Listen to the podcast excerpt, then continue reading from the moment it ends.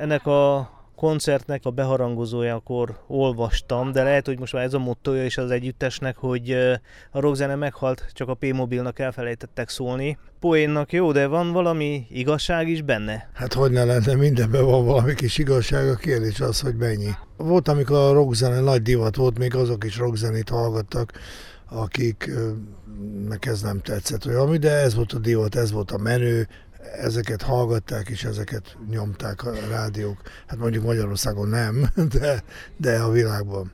Úgyhogy inkább azt mondanám, hogy a zenekarok többségében a baj az, hogy, hogy nincsenek ötletek.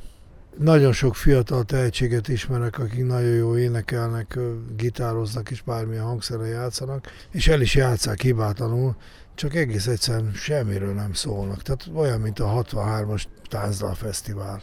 Az a helyzet, hogy a P-Mobil most már a Gezaróla együtt most a nevet betiltott.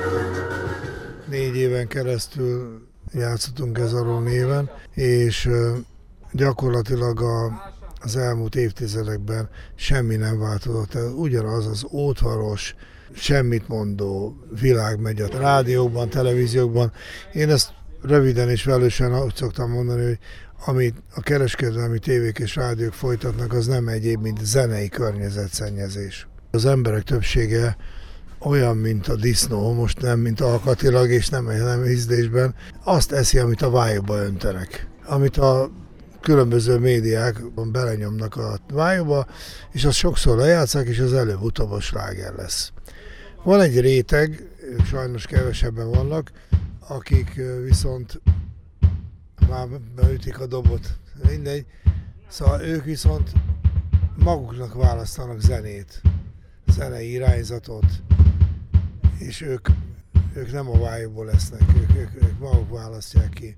Most a zenében ez, ez sajnos ez így van már, amióta a világ világ.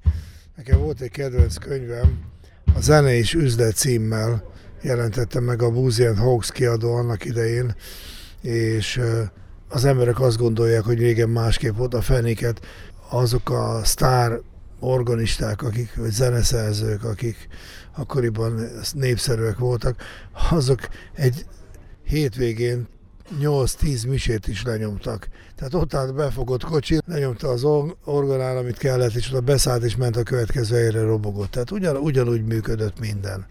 Na most visszatérve a, a dologra, hogy az a, hát azt nem mondom, hogy erőszakos, de minden esetre létező rádiós, televíziós műsorok, amiket nyomnak az elmúlt évtizedekben, az rajta adta a nyomát a, a, a műfajon, most a rockzenére gondolok, mert fölnőtt egy olyan generáció, aki azt se tudja, hogy mi az, hogy Deep Purple, vagy Grand Funk Railroad, vagy Led Zeppelin, semmit, fogalmuk nincsen semmiről. És erre jó példa volt, hogy elmentem egyszer egy koncertre, a Metallica is volt a Népstadionban, és előttem ült két gyerek, akik talpig metalikások voltak, tehát Metallica, trikó, sapka, sármi. És láttam, hogy rettenetesen unatkoznak, mert mi volt? Egy ember hátul kalapált, elő meg a gitárosok nyomták, és aki énekelt, az meg maradt az állványnál. Hozzászoktak ahhoz, hogy John Bon Jovi egy helytetőn gitározik, és helikopter kering körülötte, vagy a Madonna egy futószalagon masturbál, vagy valami, és, és ott álltak, és így néztek, és nem ehhez szoktak, ők videoklippekkel szoktak. Persze egy stadionban nagyon nehéz nézni, mert ilyen pici alakok vannak, tehát kivetőtől nézni, de nem a zenét figyelték, hanem azt várták, hogy majd az fog jönni, amit a videoklippekben megszoktak. Na, az nem jött, és csalódottan mentek haza. Koncertre járás kultúrája is elveszett, vagy elkopott? Részben igen, hát erre is volt egy nagyon példa. Egy uh, aréna koncerten voltam a BB Kingnek az utolsó európai turnéján. Lement két vagy három szám, egy házas pár fölállt, a színpadhoz előre ment, csináltak egy selfie-t, úgyhogy háttérben látszott a BB King, és elmentek, soha többet nem jöttek vissza. És kiadtak egy 36 ezer forintot a két darabonként. Tehát van egy ilyen része a dolognak, a, a, a flash része, vagy a látvány része, hogy ott volt, te voltál, voltam, és mit hallottál? Hát semmit. De azt, azt örömmel mondhatom neked, hogy, hogy egyre több fiatal jár a koncertekre, mert rájöttek erre az egészre, hogy ez, ez, ez miért rossz, és, és miért ódvaros, és azért, mert a Maraca P-Mobil koncerten akkor kiderül, hogy emberek játszanak élőben, lehet, hogy van benne hiba, meg mit akármi, de ettől élő az egész. A beszélgetés elején említetted, hogy nagyon sok tehetséges fiatal zenész zenekar van, de hogy mintha elfogytak volna az ötletek, nincs mondani valója a zenének. A ti korosztályotokban, 60-as, 70-es években a lázongás, a elnyomottság, bizonyos fokú elzártság azért hozzájárult ahhoz, hogy az embereknek volt mondani valójuk. Közhely, de ez tartja a mondás is, hogy teher alatt nő a pálma. Ez így igaz.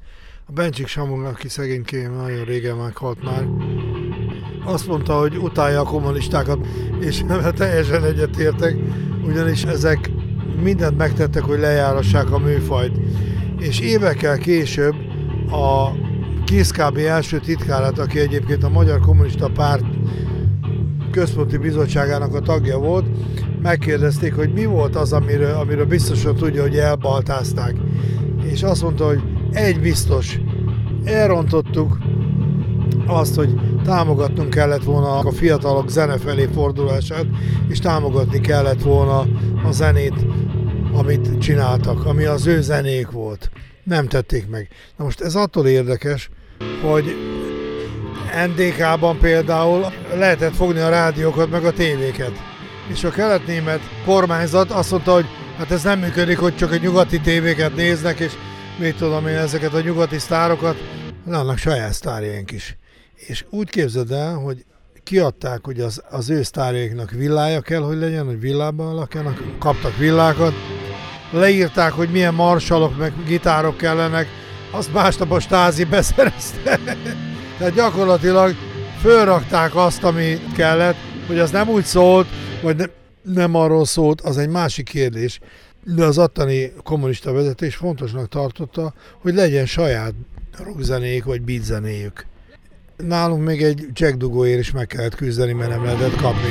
Az Aradi koncert egy turnénak a része, az állomása. Egy kicsit erről a turnéról, hogyha mesélnél. Ma itt alszunk, aztán visszamegyünk is hazánkba, és Holdmezővásárhely mellett játszunk Mártion, és utána pedig beszállunk a mikrobuszba, és megyünk az erdővidékre, Barótra.